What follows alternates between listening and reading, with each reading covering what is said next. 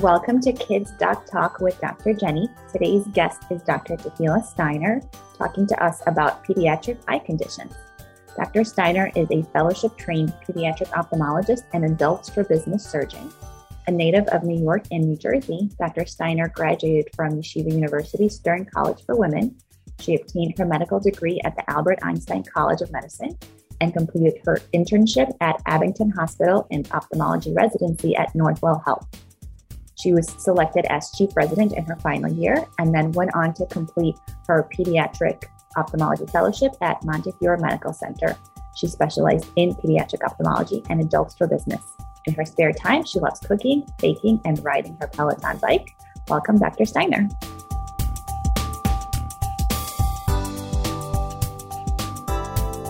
Welcome to Kids Doc Talk with Dr. Jenny. Dr. Jenny is a board certified pediatrician and is the director of telemedicine at Pediatric Associates. Hi, Dr. Steiner. Thank you so much and welcome. Oh, thank you so much for having me. I'm really happy to be here, Dr. Berkovich. Thank you. All right. I'm excited to talk about all eye, eye related things. So you are a pediatric ophthalmologist. So before yes. we talk about what you do, tell us what what does that mean? What does that actually sure. mean, and how is that different from an optometrist? So that's actually a really great great question, and a lot of people don't know the difference between the two. So an ophthalmologist means that the doctor went to medical school and we are trained in all so we go to medical school for four years and then we uh, do an intern year in general medicine and then for three years, we train in all eye conditions from children to older people, every type of eye disease. And we are trained to do surgery. And then I would say the majority of people after training go on to do a fellowship, which is further subspecialization in the eye.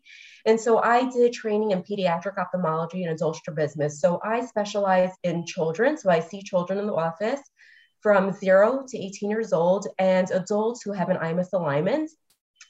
And the way that we differ from optometrists is that optometrists, they also go to uh, postgraduate school after college for four years where they learn everything about the eye. And they're really great at refracting and doing contact lenses and basic eye exams, but they are not trained in doing surgery on the eye. Okay. All right. Fantastic. So tell us some of the typical things that you see. What are some common conditions that you see kids for? Sure, that's a great question. So let's start with the babies. The a lot of babies that we see, um, many of them have tear duct obstructions, which is very common. About seven to nine percent of babies that are born are born with tearing of the eye, which Thankfully, 90% of that resolves on its own by the time a baby's one years old. So that's something very commonly that we see. We also see babies who might not have a good red reflex that the pediatrician sends to us because uh, maybe there's a cataract uh, developing or something is obstructing the view or the pediatrician doesn't see a good red reflex. And sometimes we see babies that fail basic eye screening tests. Uh, some pediatricians start screening the babies at one and two years old. So if there is any kind of refractive error, we see babies like that as well. And then as children get a little bit older, we see children for eye misalignments, meaning the parents might notice that their child's eyes are crossing, going in towards the nose or drifting out towards the ears. We see children for um, basic eye exams. Maybe the parents notice that the children are standing close to the TV, or the teachers are telling the parents that the child is struggling in school, they're squinting, they can't see the board. We also see children a lot for headaches.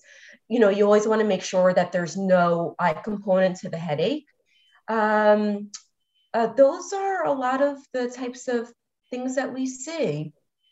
Okay, so you mentioned babies, and you know, as a general pediatrician, when I think of babies and eyes, obviously the first thing I think of is, is red reflex, right? We know that's super important. Um, sometimes, like we notice, right, eye laziness or kind of misalignment, as you called it. Um, mm. What talk talk to me a little bit about like the typical development, normal development of vision in babies. Do babies start seeing right away? Are they born seeing exactly what we're seeing, and um, how does that kind of develop as they grow? That's actually a really great question. I get that a lot. So babies are not born knowing how to see. You actually learn how to see. So that's why if there's any issues that might be obstructing the vision, you want to address it right away because the first few months of life are really crucial in vision development. You know, we're not babies, so we don't, we, it's not like we could ask a baby, oh, do you see the big letter E on the chart? But a lot of the studies show that babies probably see around like the big letter E at birth, around the 2400 line. And they see a lot of black and white, not so much color. Color develops as they get older. And it's very typical. This is also something that I get asked a lot. It's very typical for babies for their eyes to be misaligned up until two to three months of life. And the reason for that is because they are learning how to see. Things are not really uh, in sync with each other. So sometimes parents get nervous. They come in when the baby's maybe six weeks old and they say, well, they're not really following me or their eyes are looking cross-eyed. And, you know, as if there's no ocular pathology on the exam, we usually give reassurance because things sort of um, tend to uh, correct itself as the baby gets a little bit older.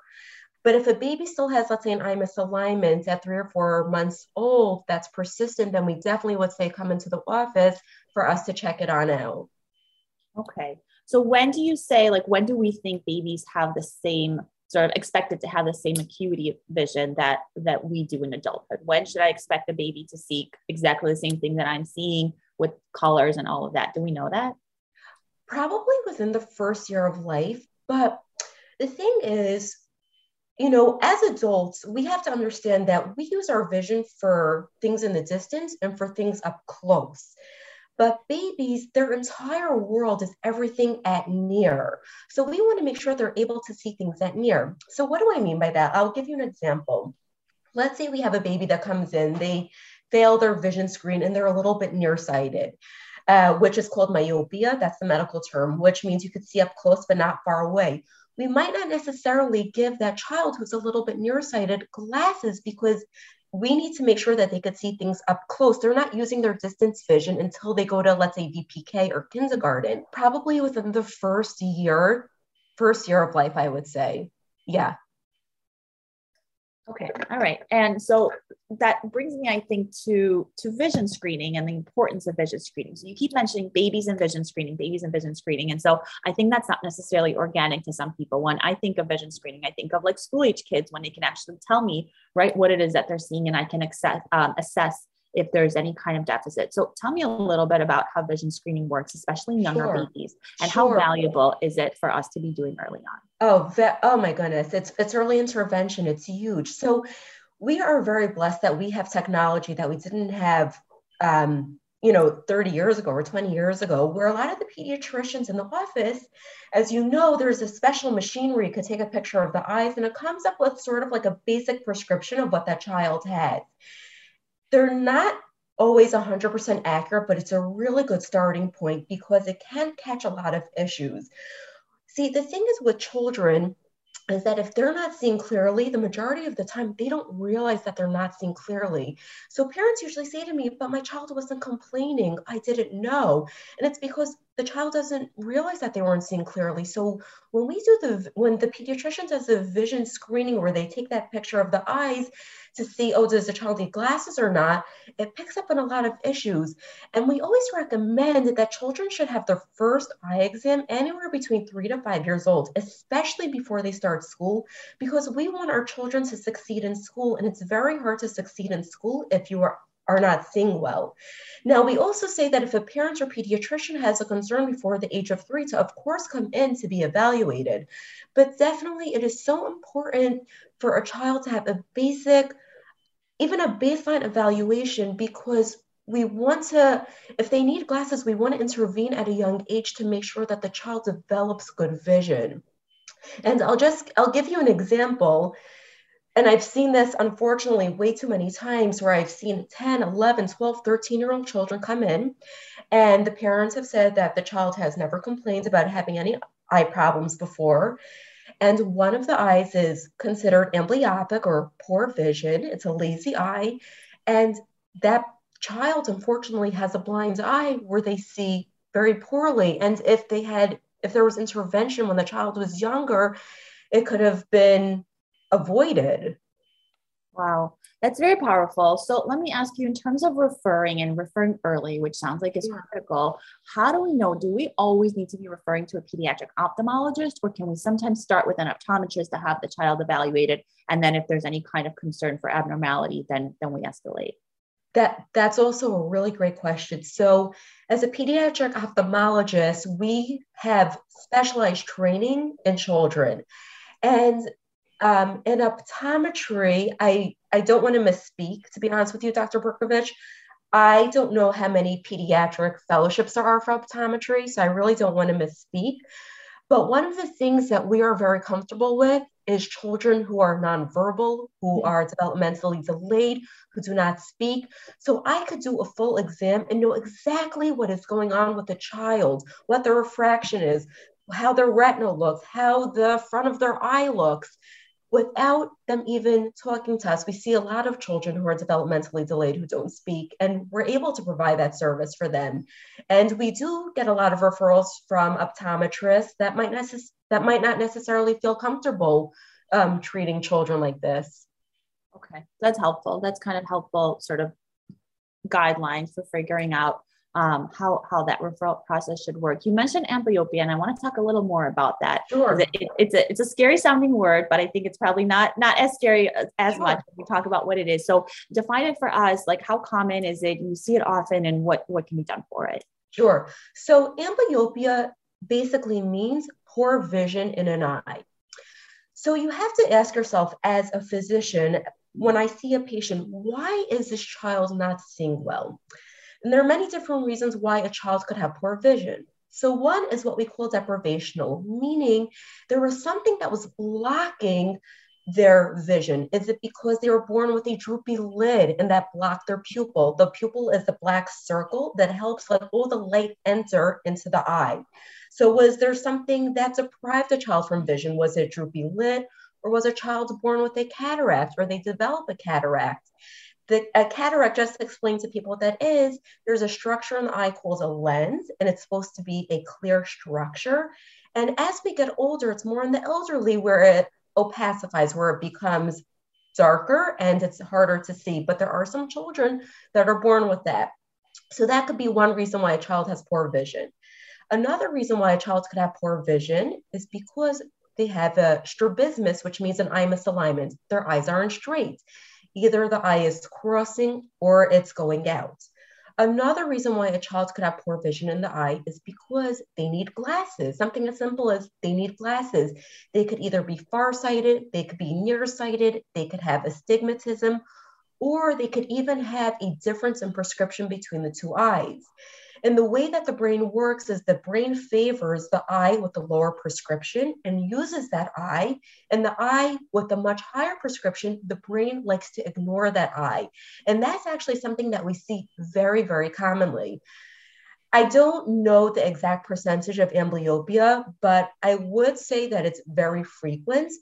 But as long as we see a child when they are young, there are so many interventions that we could do to help improve a child's vision. And again, intervention is key. The earlier a child is seen, the better off it is for a child and their visual development. Okay, fantastic. So what are what are some common interventions or and I guess maybe walk us through like a spectrum depending on how severe um, the deformity or the right the abnormality is and um, I guess from least invasive right to most invasive, which I'm guessing sure. surgery. Okay, so let's start with the most basic reason why people, children come in is because they have a refractive error, meaning they need glasses. Either they're farsighted, they're nearsighted, or they have astigmatism, which really describes the front of the eye, how the front of the eye is shaped more like a football than a circle. So usually, uh, not usually, when, when the patient comes in, every single time we refract them, that means we figure out what their prescription is. And if they need glasses, we give the parents a prescription to go to a, a glasses store, to an optical to get glasses.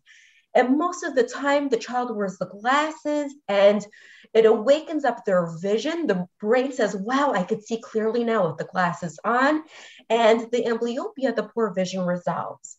There are some times though that even when the child has the glasses, it's not enough and they need an extra oomph, a little something extra to help with the vision.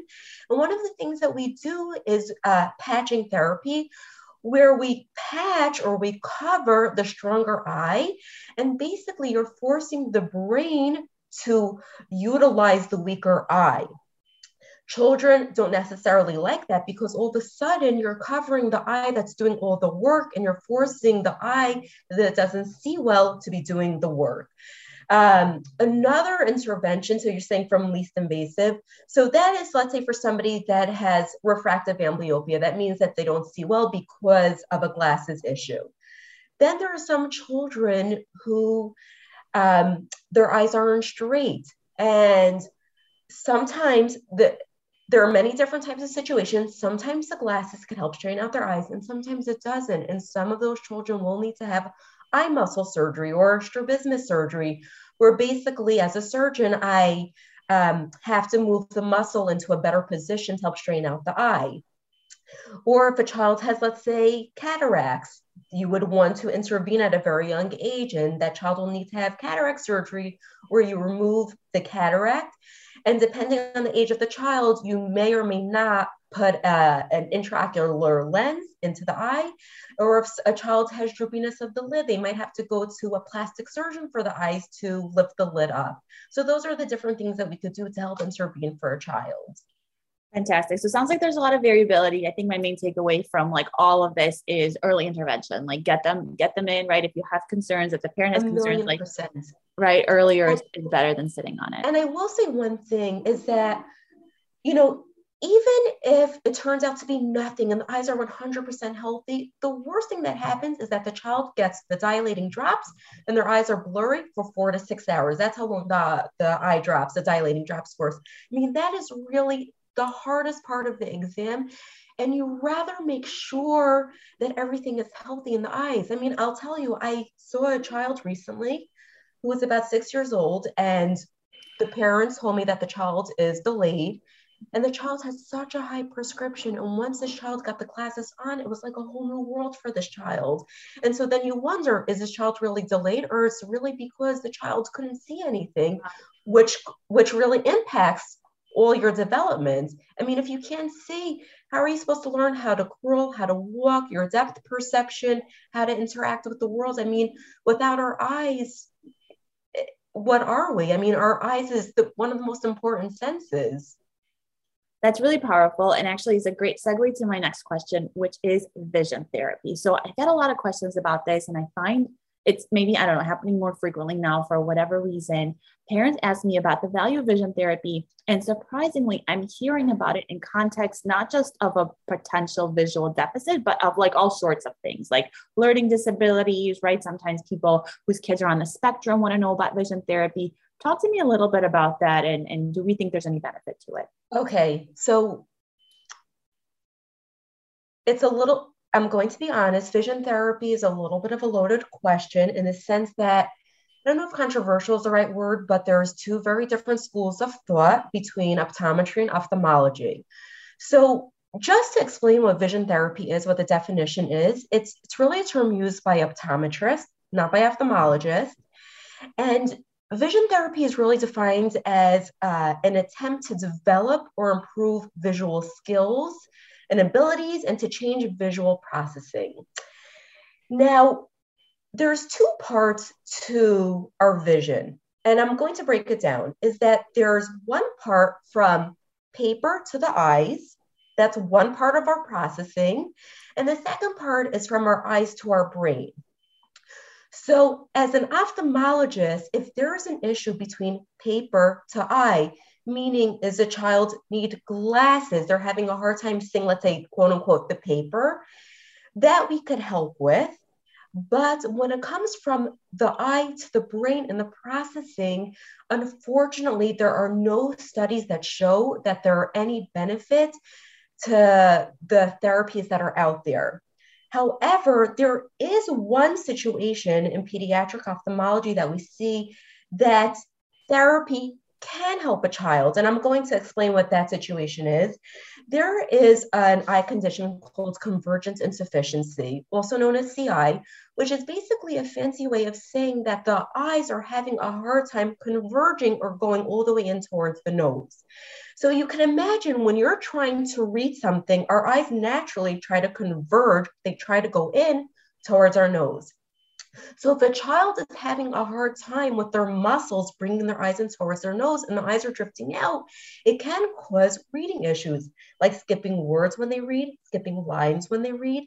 Sometimes some children could even have terrible headaches at the end of the school day, or they could even have blurry vision when they're looking from distance to near. And this is the one situation in pediatric ophthalmology where we do have exercises called orthoptics, where we could train the muscles to converge, to bring them in towards the nose.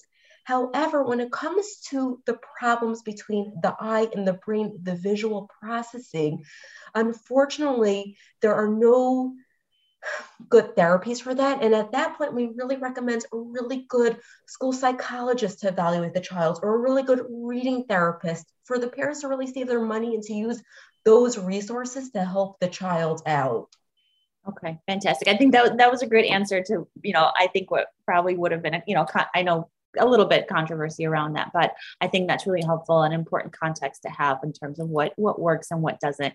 So we talked a lot about abnormalities like early referral, right? Early intervention, identification. Sure. Let's talk prevention. What can parents do to sort of encourage healthy vision, healthy vision development, any anything that parents can do to prevent some of these abnormalities from developing?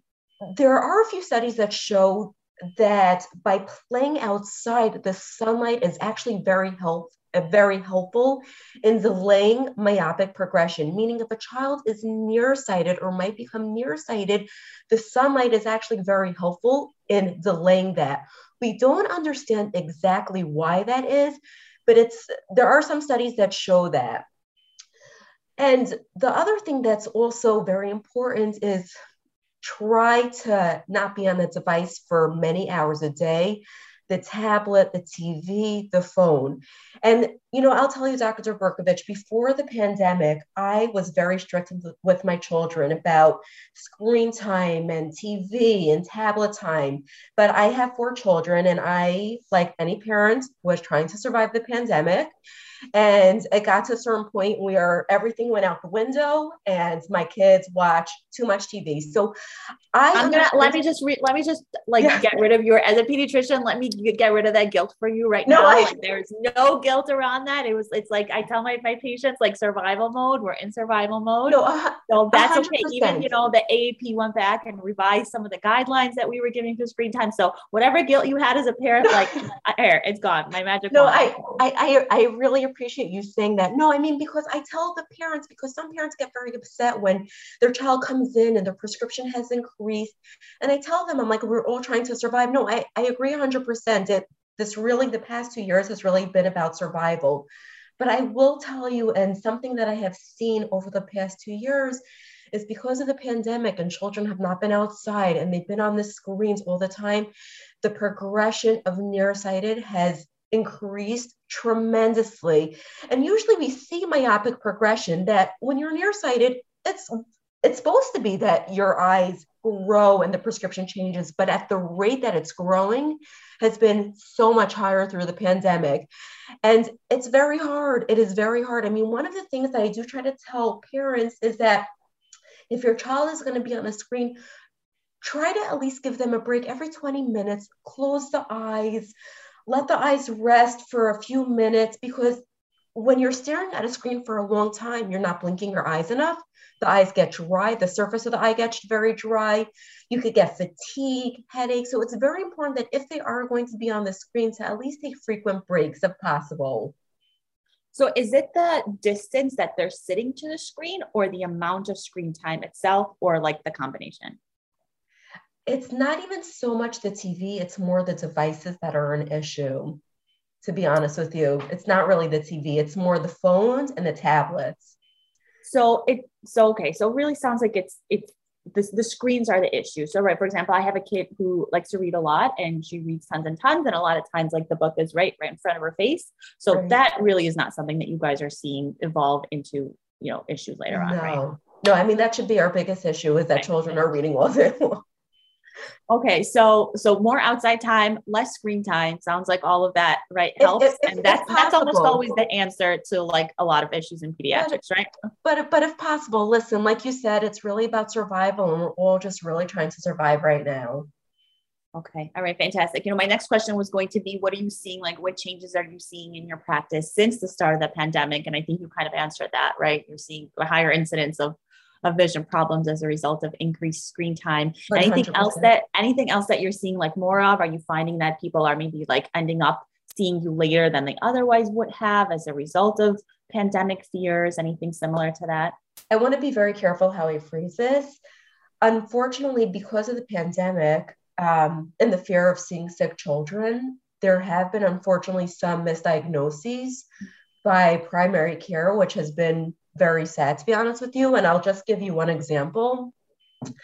Um, I saw a, a baby, I don't know, a few months ago who um, had seen their primary care doctor um, for tearing of the eyes and what kept the parents were told that it was pink eye, it was pink eye, it was pink eye. And they came in to see me, and the baby had congenital glaucoma, meaning they were born with glaucoma. And glaucoma is actually uh, one of the main reasons why a child could be tearing as a baby. That's what we have to, whenever we see a baby for tearing, we always have to make sure that it's not glaucoma. Um, so I would say that if a parent has a concern about something and something is not sitting right with them, just to give us a call. We see emergency patients all the time. We have cancellations all the time. We have openings all the time. As a parent, we have a sixth sense. So if something just doesn't sound right to you, please call us. We'd rather it be nothing than be something, you know, terrible.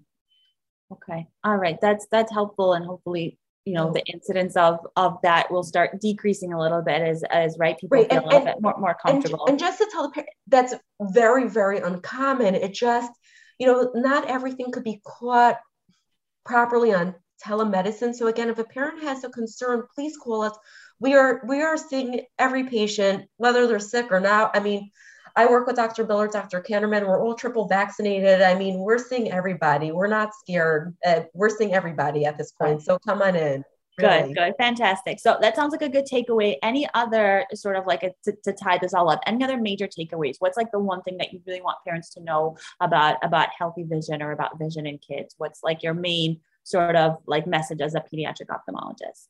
Really early intervention, like we said, is key. I cannot stress that enough.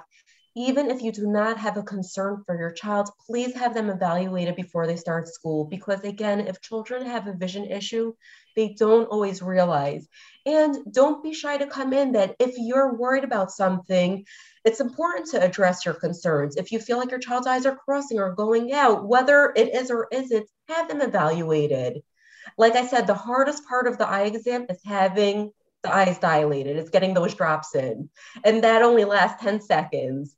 So really come on in. Let's make sure that your children's eyes are healthy because early intervention is key to healthy eyes. Fantastic. Thank you so much. This was so helpful. I learned so much. Oh, it's so my I pleasure. thank you so much for your time. Thank you for having me. Make sure you like us on Facebook and follow us on Instagram and Twitter. Thank you for joining us on Kids Doc Talk.